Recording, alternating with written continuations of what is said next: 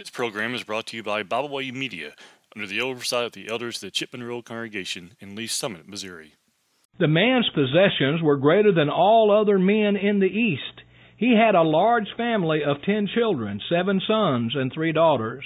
He had many servants in his household. The man was known to be fair and just, a man who hated evil and who feared God, but then calamity struck. All of his possessions were either stolen or destroyed. His household servants were murdered, and his children were killed, all in the same day. To make matters worse, he became ill with sores from his head to his feet, and even his wife turned from him and told him to curse God and die. Friends, this story is true.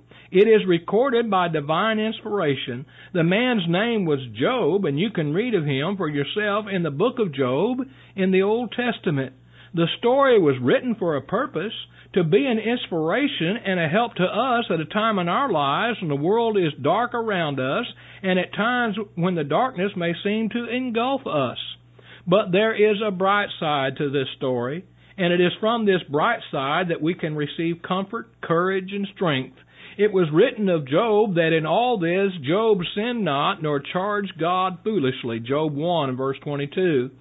And in all this did not Job sin with his lips, Job chapter 2 and verse 10.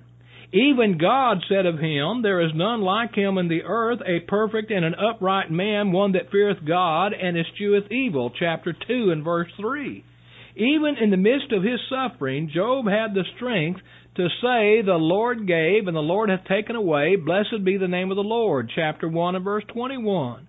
Job lived to be 140 years old, and the Lord blessed the latter end of Job more than his beginning. Job chapter 42 and verse 12. He had 7 more sons and 3 more daughters and other possessions that exceeded the great possessions he had at the beginning. Sometimes life seems to hit on all cylinders. We have good health, a good job, and peace of mind, and then it happens. John, we're going to have to lay you off indefinitely. And your son was in a car accident. He's in the hospital in critical condition. Phil, your father, passed away at 2:30 this morning. Heart attack, cancer, death, critical illness, loss of a job. We've all been there at one time or another. When it seems that you have more than you can share of illness, burdens, or hardships, just remember Job. When it seems that others have turned from you and you stand alone, just remember Job. When you suffer loss of family or friends or possessions, just remember Job. Consider his patience, his long-suffering, his faith, and his great trust in God. Isn't it possible for you and me to develop these same great qualities that this great man of God, Job, had?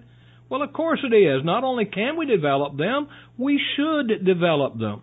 If you're not a Christian, you need to believe the gospel, repent of your sins, confess your faith that Jesus is the Christ, and be baptized into him for the remission of your sins. If you have done those things in times past but have not been faithful, you need to repent, confess your sins to God, and ask his forgiveness. We stand ready to help you. Just let us know any time, night or day. Our time is up. Until next time, may God bless you as you continue to study his divine will.